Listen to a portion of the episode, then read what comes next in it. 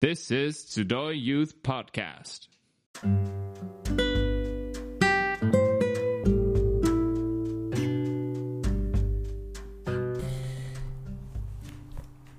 はい、こんにちは。えー、まこちゃんです。この、えー、集いユースポッドキャストはですね、いつもかほちゃん、えー、きくちゃん、はるかちゃんっていう名ラジオパーソナリティがいて、その3人があいつもいろんなあ企画をして配信してくれていますが、今日は実はですね 僕こういうことやったことないのでうまくできるか分かりません、えーが、えー今日は実はですねユースプログラムの講師の矢吹博先生のお宅になんと僕お邪魔しております。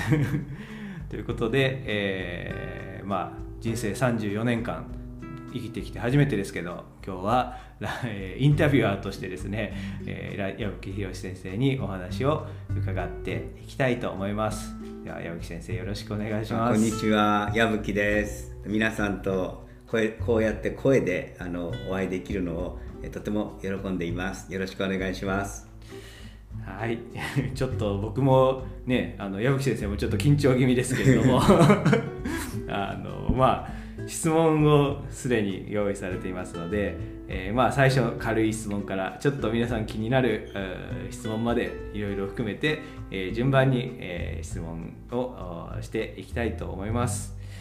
最初はですねまあこれまあおなじみになってきているかもしれませんが好きなラーメンの味と いうことをはい。実はヘーゲル先生にもね、うん。あの聞かれてましたよね、うん。っていうのを、まあ、矢吹先生にも聞いてみたいと思います、好きなラーメンの味いかがですか、はい、好きなラーメンの味はえズバリえ醤油ラーメン。醤油ラーメン。ね。はい。あのー何を隠そうですね。はい。私の母ははい。ラーメン屋さんをやってました。おえそうなんですか？はい、そうなんです。そうだったんですか、えーびっくりしたでしょ。初初耳ですよ。僕あのずいぶん昔から知ってますけど、ねとってもね、あの美味しいラーメンを醤油ラーメンを、はい。あの作るうん作ったんですけれどもね、はもうその仕込みからね、はあのスープの作り方、スープからそれからえチャーシューの、はえー煮方はい。などですね全部そばで見てましてそそれは。美味しい醤油ラーメンをいつも食べてました。ええはい。もうなんかじゃあもう半分もうプロみたいな感じですね ラーメンに関して語らせればっていうところですね。えーところがね、えー父がね退職して、はい。そのラーメン屋さんを、まあ、父が手伝ってたんです、はいはい。えーそしたらお客さんがね、はい。あの母のラーメンの時にはお客さんが来るんだけど、はいはい。父が作る時には来なかったんですよ。わかります何が違うんですか？味味は同じでしょ、うん。やっぱりねラーメンっていうのはね、はい。あの材料が同じでも、はい。やっぱりそこにこう違いがあるんだなっていうことをよく思いました。だから私の子供たちもあの以前こ小さい頃にねはあのその、えーおじいちゃんおばあちゃんの家に行く時に、はい。おばあちゃんのラーメン食べたいなとは言いますけども、はい。おじいちゃんのラーメン食べたいなっていうのは言わなかったですね。えー。えー。そうなんですね。なんかラーメン屋さんっていうとね、うん。その昔ながらのあのおじさんとか、まあね、頑固親父がいて あのそのこだわりのラーメンを作ってるみたいな、そういうイメージがありますけど、ん。矢吹先生のところはお母様、い。お母様が、まあ、ラーメンをそうですやってねたということなそうんですです。ね。はい、ですからこちらに来てからもね一度ねチャーシューを煮たことがあります。ああそうですか、はい。えー その矢吹家のというか、まあ、お母さんのそのチャーシューの作り方を真似てということ、そうなんです、えー。それはそれは。ちょっとね皆さんも食べさせていただかないといけませんね。これはね聞いたからには。いつかねヨーロッパでぜひあの矢吹先生のお母様の味のねそのラーメンを食べさせていただきたいですね。はい。はい、ということで、もう最初から、あの、はい、もう出だしばっちりみたいな感じですけども。でもあのね、はい。えー、とラ醤油ラーメンも好きですけども、はい。生まれて初めてね、はい、あの北海道の札幌に行った時には、あやっぱり札幌の味噌ラーメンは、はいはいやっぱ美味しいんだなと思いました、へまあ、ラーメン全体が好きなんですけどね。はいそんなにラーメン通だとは知らなかったですよ、いやい。やい。やヘーゲル先生ともねちょっと盛り上がりそうですね。そうですね。すれば、はい、あのラーメン勝負みたいな。できたら面白いかもしいれませんね。やそんなこと多分全然知らないでこの質問を用意したと思うんですけど、ええ。あのわうちの3人はですね。まさかこんなにラーメンネタがヒットするとはうん思いませんでした、えはい。では次の質問にちょっと行ってみたいと思います、はい。これはもうねあのもう牧師先生ならもういっぱいあるかもしれませんがという感じですけど好きな御言葉を教えてくださ好きな御言葉ですね。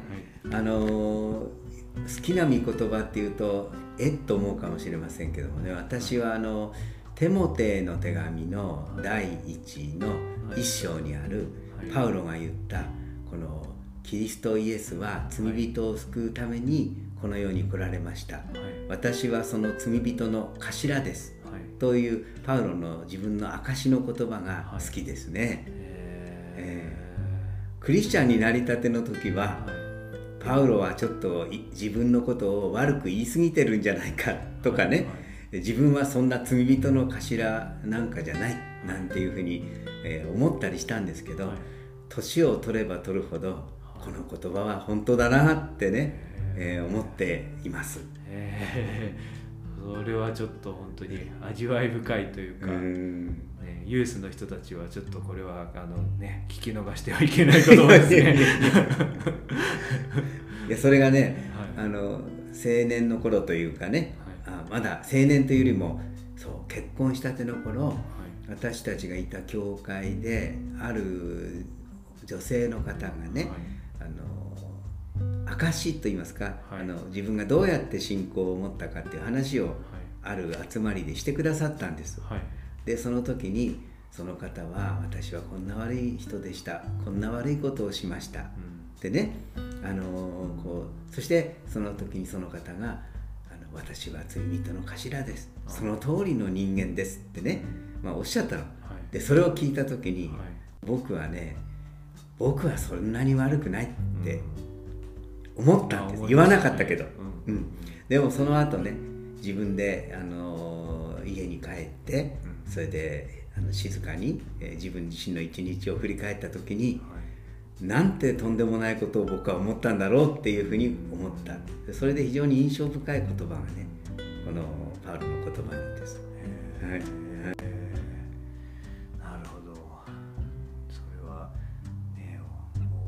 さっと出てきましたもんね。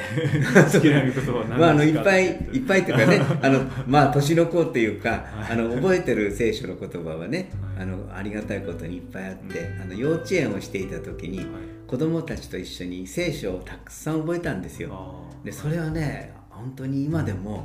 あの時覚えたのを忘れてないなって、へえー感謝してますね妻と二人で。はい。はい。言葉を覚えるってやっぱりね,、あのね。大きいですね、うん、だから皆さんもあのぜひねうんこの言葉がいいと思ったらねぜひあの覚えていると何か大変すごいことが起こった時にうん。パッとこううん。浮かんできたりねあのしますね。本当に人生の経験の中からの言葉って感じでなんか身につまされる。なというふうに印象を受けました、えーではちょっと次の質問はい。なんかドキドキって感じですね。実はこれねあの事前にはお伝えしてないのでね、うん。矢吹先生はまだ何を質問されるか 実はご存じないんです。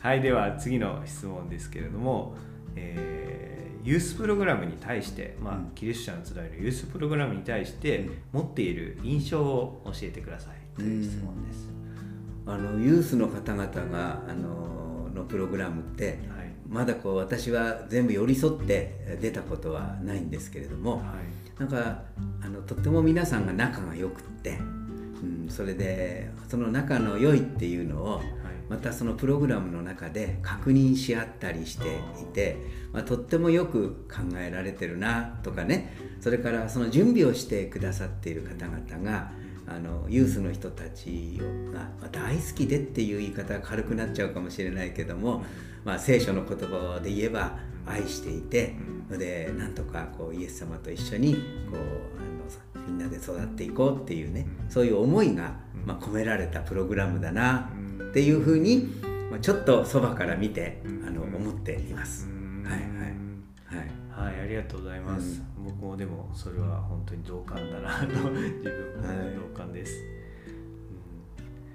うん。外から見て、うんまあ、キリストの集いでは一応いつもあのユースプログラムっていうのは、まあうん。あの同じはい。施設の中で、はい。まあ、隣の部屋というか、うんまあ、別会場で行われているので、うんまああのね、横目でそうそう ちらってね。うん、ただね 付き合いきれないなと思ったことがあるのは、あはい。やっぱり夜遅くまでね、はい。みんなでこう会ってるっていう、はい。こういろいろ喋ってるとか、はい。はい。じ時間を取ってるっていうのは、やっぱり僕ぐらいになると、最後まで付き合え付き合えるかなみたいなね。そんなこうちょっと気持ちはありますけどでも若い時はそうだったなとかね。そんな感じがありますね。はい。うん。体力的にとね、はいいうこともあそうですりますよね本当にあの起きてる子たちはもう最終日なんて寝てなかったりしますからね、本当にほとんど寝ないとか全く寝ないとかいう人たちもいるんじゃないかな。そんな話をしながらね思い出したのは私がまだこう今より若い時に、やっぱりね中学生の皆さんとか、はい。高校生のみんなとよくキャンプをしてたんですね夏ね。はい。で大体ねそういうキャンプの最後の晩は盛り上がっちゃうわけね。うんそうですうん。ね。それでねある時にねみんな寝なくていいけど、はい。次の日の最後の集会は絶対寝ちゃダメだっていう、はい。そういうことをはいスタッフ同士でみんなで決めて、だから今日は寝なくてもいいけど、はい。最後のプログラムは寝ちゃダメだとかって、でだからって言ったらわーとかって言って。結果はどうだったん結果ですね。やっぱりねこっくりこっくりしてる。まあですよね。いましたけどね、うん。まあ、それだけやっぱりねあのなんていうのかな一緒になって時間をたくさん過ごすっていうのは、あの特にあのユースの方々の、えー時にはうん。大事なんだなって思ってますね今でもね。うん。うん。後から振り返ってもね、うん。それがなんかもうわ思い出に忘れられない思い出になりますよね,、ね。あの時はああやって夜まで喋ってたなみたいな。そうだね、うん。はい。いやありがとうございます。それではちょっと次の質問に行ってみようと思います、えーあこれはですね。あのいろいろお話が聞けるかもしれません。次の質問は、えーどのように信仰を持たれたのかを教えてください。ああこれはねこれを話すとね本当？これを話すとね何時間もなっちゃうんだけど、うんいまあみんなの関心の範囲でちょっと言うと、実は僕はですねあの小学校の時に、えーなんていな。一目惚れって知ってますか？こう好きになっちゃった、はあの女の子がいて。はい。それであのそのでもそそうではあっても、はい。何も声もかけないし、ほこうじっとこうずっとねうちにこう秘めてたっていうのかな。ほでもその人がお父さんの転勤で、はい。こう遠いところに行ってしまうはい。っていうことになってはい。でまあ諦めたわけ、はいはい。うん、諦めた。い。でも何年かしてはい。その人から年賀状が届いたんだよ。はい。ね、うん、もう嬉しくて。はい。で早速お返事書いてはい。それでね皆さんはきっとねそういう言葉はもう死んだ言葉だから何っていうかもしれないけど書いたんです一言「文通しましょう」って。文通って古い言葉だよね。文っていうのは 文文章の文に通信の通、はい。ちょっと説明した方がいいかもしれそうないだね。文通で今で言えばほら SNS でつながっちゃおうみたいなね、はい。あのノリなんだけど、い。文通っていうのは手紙をお互いにやり取りし,、しませんか？みたいな、ん。郵便で、はいだ今だったらパッてやってすぐにプッと帰ってくるじゃないですか、でもそのそういうやり方するといあの手紙を送って相手が読んで帰ってくるまで2週間ぐらいかかるわけね、はいはいうんその頃。はい。でもその文通しましょうって言って、はい。で返事を待ってたら、はい。あの OK っていうね、まあお、いいですよって来ても嬉しくって、はい。でそれからねそれ中学生だったんですけど、はいあの高校卒業するまではい。6年間い。ずーっとこえの手紙のやり取りをして。えー、6年間続いたんですかその文通、うん。すごいね、それとなんでイエス様を信じるのか関係あるかって皆さん興味があるでしょうけど、はい。はい。はい実はその人は、えーとミッションスクールに行っててはい。で手紙の終わりのところにはい。不思議な言葉をいつも書いてくれた。はい。はい。で僕は最初それは何だか分からなかったんだけど、はいやがてそれは聖書の言葉だっていうことが分かって。えで一番最初に書いてきた手紙はね今でも覚えてる。あの、えー生まれるのに時があり死ぬのに時があるはっていうね。あの伝道者の書の3章コヘレトの3章にねそういう言葉があって、はいその言葉を読んだ時に不思議な言葉だなって思ったんですよ。中学校1年生とかですよね、そうそうそう。中学校1年生の女の子がそれを書いてきたそう。だんですからそれは多分そのチャペルって言ってそのミッションスクスクールでチャペルがあって、はい。でそのチャペルの時に話された言葉なのかあるいはこう聖書の時間にはい。こう、ね、読んだはい。聖書なのか分かんないんだけど、はい。とにかくこう毎回書いてきてくれた。うん。それで、えー、と高校卒業して、はい。僕もそれからその人も、はい。東京の大学にはい。進学したんですよ。はいでですから直接会えるようになった。はいはい。うん、でその頃からなんかとってもこうあのお互いの存在を意識するようになって、それでそうね3年生ぐらいかな、はい。の時に、えー、と今年のクリスマスに私は洗礼を受けるって彼女は言ったんですよ。ー。はいはい。で洗礼って分かんないでしょ、はいはい。あの僕はクリスチャンのお家で育ったわけじゃないから、うん何にも分からない。洗礼って、うん。まあ言葉は聞いてたんだけども、そしたらこうあのみんなの前でねイエス様を信じてるっていうことをこう皆さんの前でお話ししてそれでこうあの洗礼式バプテスマを受けるんですって言ったの。うんでその聞いた時にねはい。え僕の気持ちの中ではねなんかその自分にとって大事だと思ってた人がとても遠い世界に行ってしまうっていうふうに思ったんですよ。な。るほど。はい。うん、わかるかな？それでね。なんか持っていかれるそうそうそう、なんかね自分よりも違う世界に大事なものを持ってるみたはいいなね。はい。はい。で、その時思ったのは、僕も知りたいって思ったの。あー。はい。はい。それでね、それがきっかけかな、教会に行くようになったのは。へえなんか小説のようなお話ですね。まあ事実はなんとすごいか言うんですけど。すごいですね。うん。でも結果的にあの教会に行ってあでもその前からねその人はね私にクリスチャンの小説家の小説をいろいろ勧めてくれたんですよ、はいはい。これを読んだらとか、はいはい。こういう本があるからとかってね。はいはい。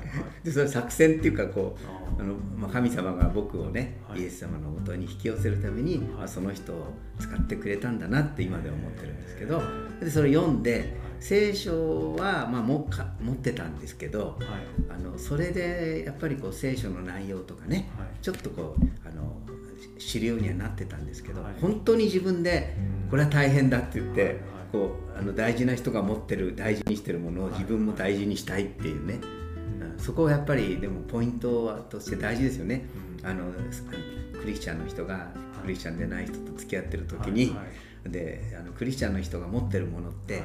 あのやっぱりクリスチャンでない人は持ってないから当然。うんでそこであ僕も持ちたいとか私も同じようなことを持ちたいってね、はい。思う人っているんだよね、はい。僕みたいに、うんうんうん、だからあのそういうことがあって、はい。で僕も教会に行ってはい。なんだかよくわかんないんだけど行ったその晩信じちゃったんですよ。劇的でしょ？それまでは教会には教会にはねその人がその人に誘われて、えっと、クリスマスのうん。この礼拝？はいにそのみ大学ミッションスクールだったから、礼拝にい一緒に誘われて行ったことがあった、うん、だけど自分でなんかこう教会にはい。自分からこうなんていうの、こう自分で求めてって言ったらいいのかな、あの行ったのは初めてへだったですね。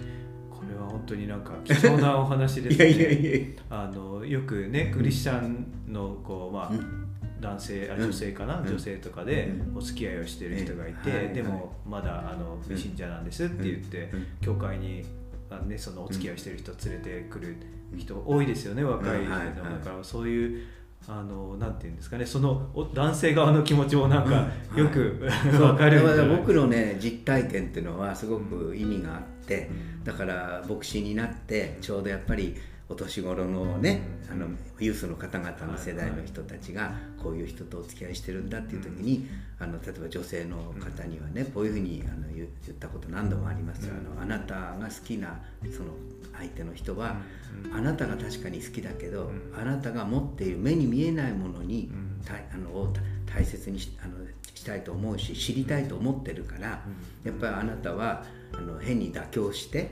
それでこうあのいいるんじゃなくてまずその人に、まあ、イエス様を知るようにお祈りしてそれでできれば、まあ、違う教会にあの紹介してあの行ってもらったらって。それで僕は行かないとかね言ったらそこまでで諦めた方がいいよって何度か言ったことがありますね。うんうんまあ、いろんな考えがあるけれども、まあ、僕はそういうあの経験を大事にしてるので。うんいやもしかしたらね今まさにそういう経験をしている人が今こう聞いてくれてる人たちの中にももしかしたらいるかもしれないですね。そうですね。やっぱり大きな関心だからねユースの方にとってこう、うん。自分が好きに誰かを好きになるとか、この人と一生ね、うん。あの一緒に歩んでいくかどうかっていう,、うん。こう判断を迫られるっていうのは大体この世代の方々だからね。大事なことだけど、ん。でもなかなかそういう話をこううん。聞く機会がなかったり、真面目にそうやって話を聞くっていう時がねないかもしれないので本当に 貴重というかあのお話ありがとうございます。でもねこの話にはねオチがあって、はい。えー、と僕はでも結果的にはその方とは結婚できなかったんですよ。そそこ大事ね。そこも一応ちょっと付け加えとかないと。そうなんです。今の奥さんだったって言ったらまあ綺麗にねまとまる話ですけど。はい、まあでも今はこう振り返ると、ああ神様はあの私の私を、まあ、イエス様に合わせてくれるために、うん。その人をちゃんと長い間かけてはい用いてくださったんだなって、本当に感謝してますね。はい、はい。あとやっぱりそのプロセスもなんか聞きながら、うん。矢吹先生らしいと言ったらあのふさわしいかわからないですけど、うん。少しずつ少しずつ御言葉をこう聞いてそれをこう味わって、あのでも最初の文通からいけばもううん。6年、その後数年だからもうそうだよ10年近くですよね。そね。そのプロセスの中でうん。自分の中で噛みしめて、うん。でもある時にこう転機があってそうやって信じたっていうなんかそのお話をこう聞いて矢吹先生のこう忍耐深さのこう原点みたいなものを 感じたようなただ現象的にはねあの表面的には行って最初に教会に行った夜に信じちゃうなんていうのはなんて軽薄かっていうねなんと軽いことかっていうふうに思う思う面もあるかもしれないんだけど今でもそうやってあのまこちゃんがおっしゃってくれたようにそうなんだ。長い間やっぱりかかってるんだっていう気持ちをね今改めてあの持ちました。そうですよね。ね。だって文通の時から入れればそうだね。もって6年文通だけで6年ですからね、改めてやっぱ神様の言葉の力みたいなものね、あのこうなんだこの言葉はっていうところから始まるわけだからうんうん。驚きですよね。うんいやー僕はあの矢吹先生と実は付き合いはもう長いんですけどね。この話はあの初めて聞きました。このインタビューのおかげでね。まあもっと聞きたい人がいたらそれは当日ですいや そうですかね。当日矢吹先生を捕まえて、あの詳しくあの話を聞いてもらいたいなと思います。はい、もうなんかちょうどこう今の話につながるような質問なんですけれども、はい。あの5番目の質問はですね、はい奥さんの好きなところをあえてあげるとしたらはい。でかっこ2つって書いてあるんですね。ですね。はい2つあげてもらえます。か、はいはい、あのねえっ、と魅力というかね好きなところはね、一つはやっぱりね優しさです。優しさ、はい、うん。うん、あの僕と全く反対なので、はい。あのとそれはすごくね慰められます、へうん、それからね2つ目はね、そのその優しさのと、反するかもしれないんですけども、ちょっとこう相入れないかもしれないんだけど、はい。強さがありますー。ね。はい、で僕はねどちらかっていうと何か起こったらすぐに、はい。ねドキドキしてあたふたするんですよ実は。いい、あそうなんですか、でもあの妻は、うん。えっと割合ね大丈夫よ。あってこう言う人なんですよ。ー肝が据わってるとそうですね。うん。だから大丈夫よ。あのイエス様が一緒にいるからっていうね、それが口癖ですね、うん。そのまあいっぱいあるありますけどあえて言うならば優しさと強さ、うん。じゃもう少しちょっと持って伺っていいですかね、はいよくやっぱり優しさってあの出ると思うん。ですよね、はいこの人のいいとこどこですか好きなところどこですか、うん。でもなん。か優しさってね、結構いろいろいろん。な優しさがあるし、はいあの育代先生のその優しさっていうのは、うん。こうどういう優しさなのかっていうのをちょっとやっぱりね聞いてみたいなと思いました。変わらないっていうんですかね。こうこちらがどうだっていうこととあまり左右されないでいつもその穏やかで優しい態度で、ん。まあ、接してくれると。うん。くださるっていうのが、まあ、とこっちにとってはとってもうん。あのありがたいですね。でその優しさはぱり子どもたちをあの私たちのあの間に神様が与えてくれた子どもたちを育てていく時に、やっぱりそのその4人の子どもたちのうちにも届けられて、それでこうそんなにこう無理な飛躍ながなくて、あのイエス様を信じる信仰にね、あの4人とも導かれて今あると、それで今も本当にこう我々と、あの本当に良いね、あの関係をたせてもらってるっていうことも、やっぱりその母親のそういった優しさっていうことが大きいんじゃないかなっていうふうに思ってますね。うん。まあ、優しさって確かにいろんな範囲があるからね。